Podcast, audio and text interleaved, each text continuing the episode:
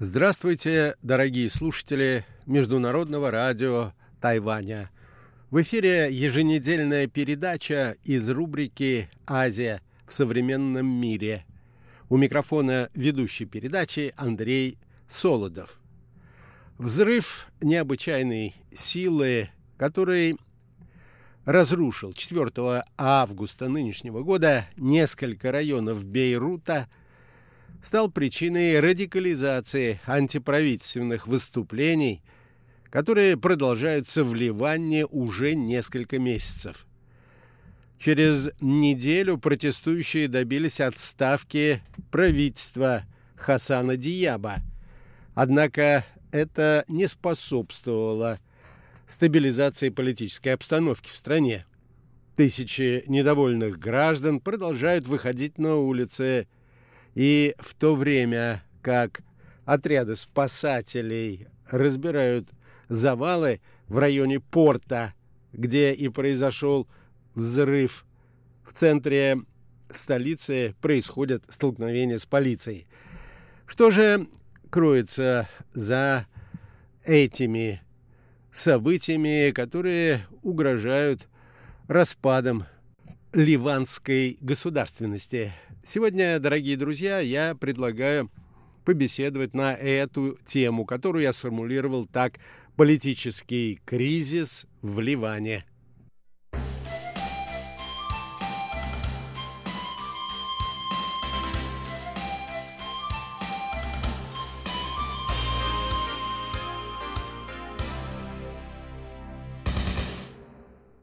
Бейрут, так же как и весь Ливан, стал погружаться в политический хаос задолго до разрушительного взрыва, произошедшего в морском порту Бейрута. В октябре 2019 года сотни тысяч человек по всей стране вышли на акции протеста. Поводом стал экономический кризис, с которым правительство оказалось неспособным справиться. Налоги росли, покупательная способность национальной валюты снижалась, увеличивалось количество безработных, особенно среди молодежи.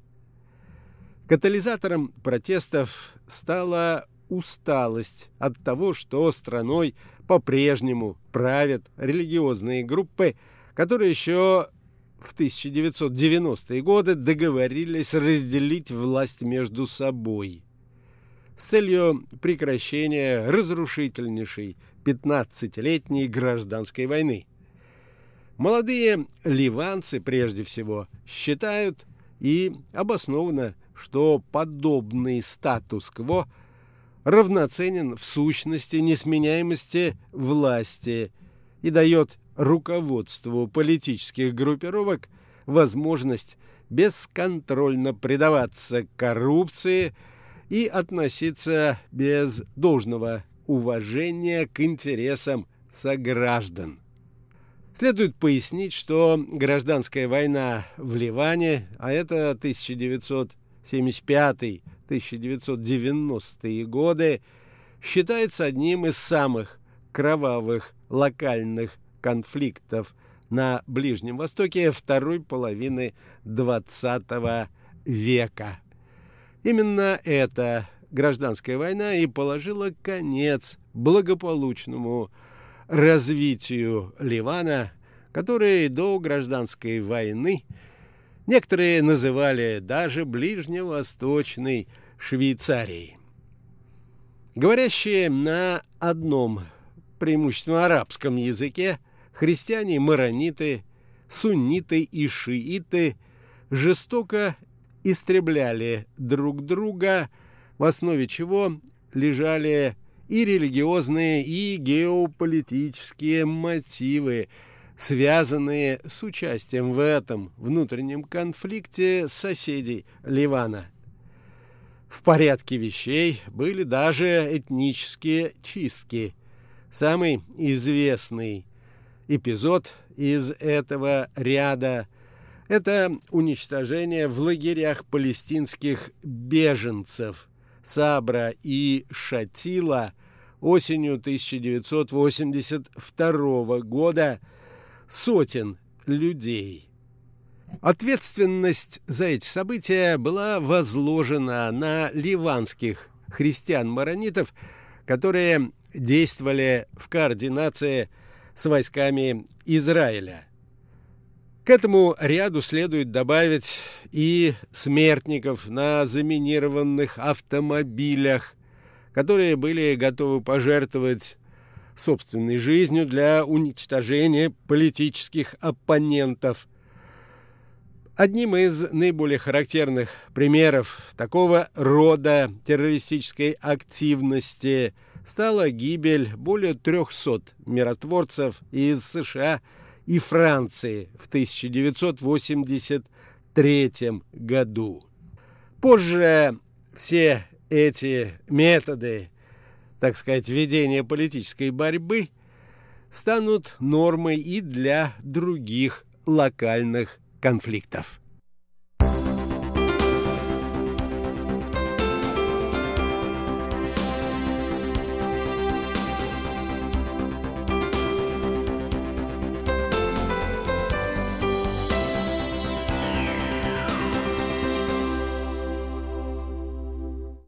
Впрочем, на тот момент завершения гражданской войны, используя договор о разделе власти между противоборствующими группировками, казалось успехом.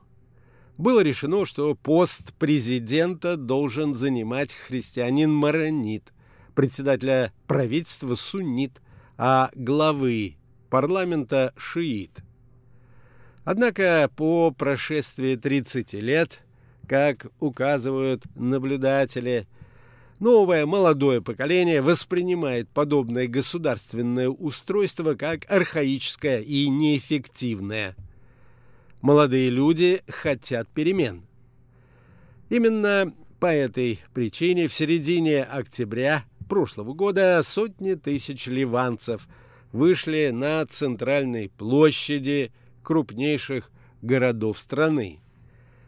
Основным поводом для этих выступлений стали непопулярные меры правительства, направленные на снижение дефицита бюджета. Были урезаны социальные выплаты военным, государственным служащим, пенсионерам и инвалидам. Повышен налог на табачные изделия. В Ливане курят очень многие. Курение распространено и среди женщин, вне зависимости от вероисповедания. Кроме того, НДС должен был постепенно увеличиться с 11 до 15% к 2022 года. Был введен также налог на пользование мессенджерами. Первоначально протесты носили мирный характер. Участники акции даже обнимались с солдатами и полицейскими, стоявшими в ограждении, но в то же время блокировали основные автодороги Ливана.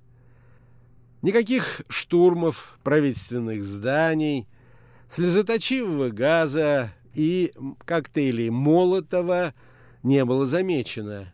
Демонстранты на центральных площадях страны требовали отставки правительства, распуска парламента и проведения досрочных выборов в главный законодательный орган страны.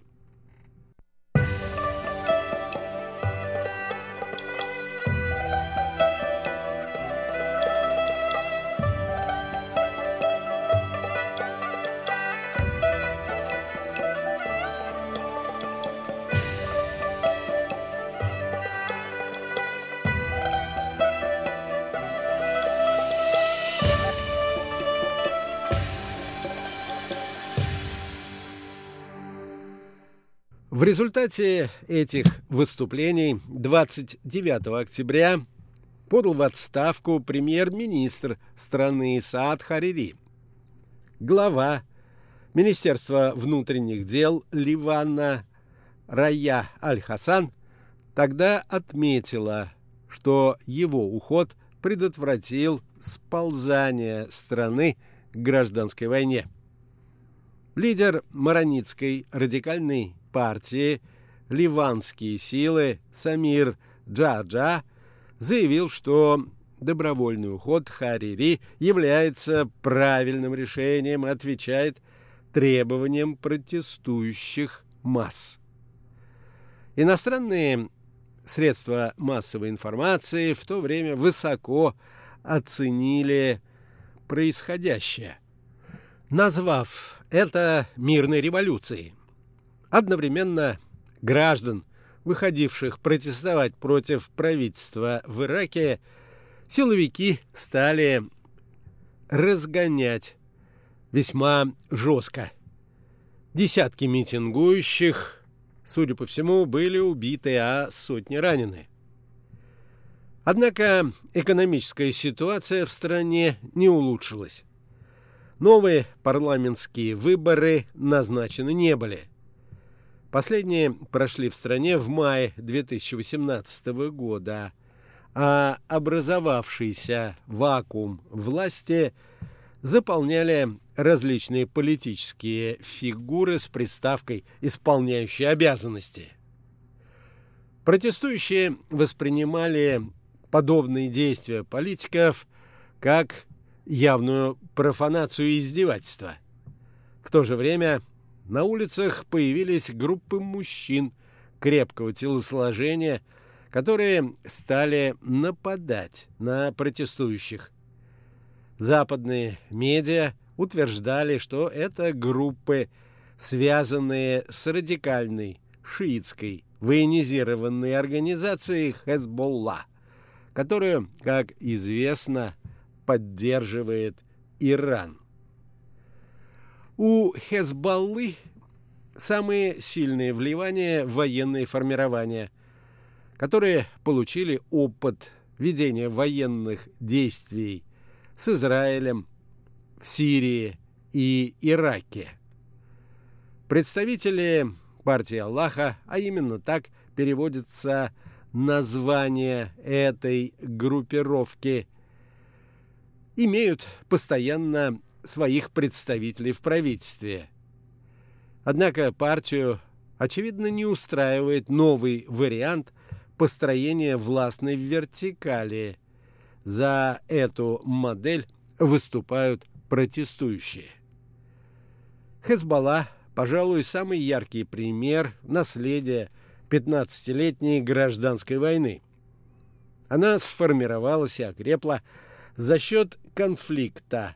Причем важную роль в этом сыграл Израиль, который вторгся в Ливан и таким образом создал условия для формирования сопротивления израильской армии.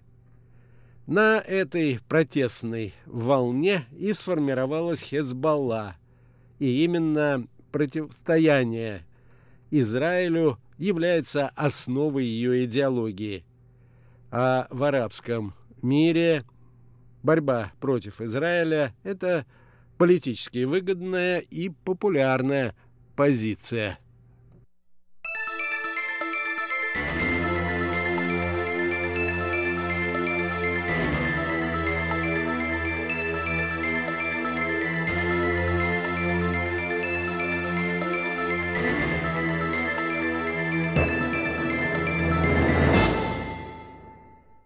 В декабре прошедшего 2019 года формирование нового кабинета министров было поручено Хасану Диабу, представителю суннитской общины. Таким образом, религиозное деление власти сохранилось. Появление Диаба на политической сцене стало результатом соглашения между Хезболлой, другой крупной шиитской организации «Амаль» и маронитским свободным патриотическим движением, членом которого является действующий президент Мишель Аун. Однако этот политический маневр привлек дополнительное число суннитов в ряды протестующих. Диаб не устраивал их в качестве выразителя интересов суннитской общины. Тем не менее, 21 января нынешнего года Диаб официально стал премьером и назвал имена новых министров. Однако экономический кризис это смягчить не смогло. Страна продолжала двигаться в направлении пропасти, а протесты на площади мучеников в Бейруте не утихали. Примечательные комментарии писали в то время на форумах состоятельные путешественники, побывавшие в Ливане. Они называли эту страну в числе лучших для поездок прямо сейчас. Ливанский фунт в 3 раза подешевел по сравнению с аналогичным периодом 2019 года, и страна стала очень выгодной для туристических визитов, особенно для тех, кто приезжал с иностранной валютой. К тому же местные граждане, участвующие в стычках с силовиками, никоим образом не угрожали безопасности иностранцев. Правда, на форумах путешественников отмечалось, что скорость передвижения по стране значительно снизилась. Для того, чтобы проехать 100 километров, порой нужно было преодолеть десятки баррикад антиправительственных активистов. А это занимало значительное время. К тому же в стране возник дефицит топлива, что плохо влияло на скорость передвижения. Действия правительства в связи с распространением коронавируса вызвали еще больший гнев протестующих. Многие ливанцы работают за рубежом, но границы были закрыты, авиарейсы отменены. Карантин был воспринят как попытка освободить улицы от протестующих. В ответ на площадях протестующие стали жечь автомобильные покрышки, а автомагистрали были перегорожены новыми баррикадами. Военные и полиция безуспешно пытались установить порядок. И к началу августа нынешнего года деловая и политическая жизнь в Бейруте была фактически парализована. Именно в этих условиях 4 августа произошел катастрофический взрыв в Бейрутском порту. Сдетонировали 1000 тонн аммиачной селитры, конфискованной еще в 2014 году и с тех пор хранившийся на складе.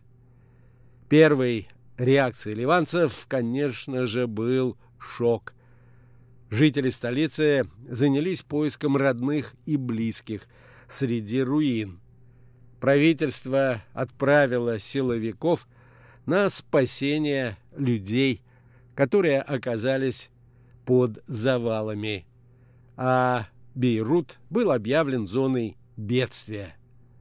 Состояние шока продолжалось несколько дней, но уже 8 августа ливанская молодежь вновь вышла на улицы и принялась штурмовать правительственные здания.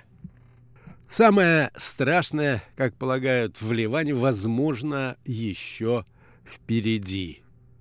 И эти опасения связаны с угрозой широкомасштабной гражданской войны.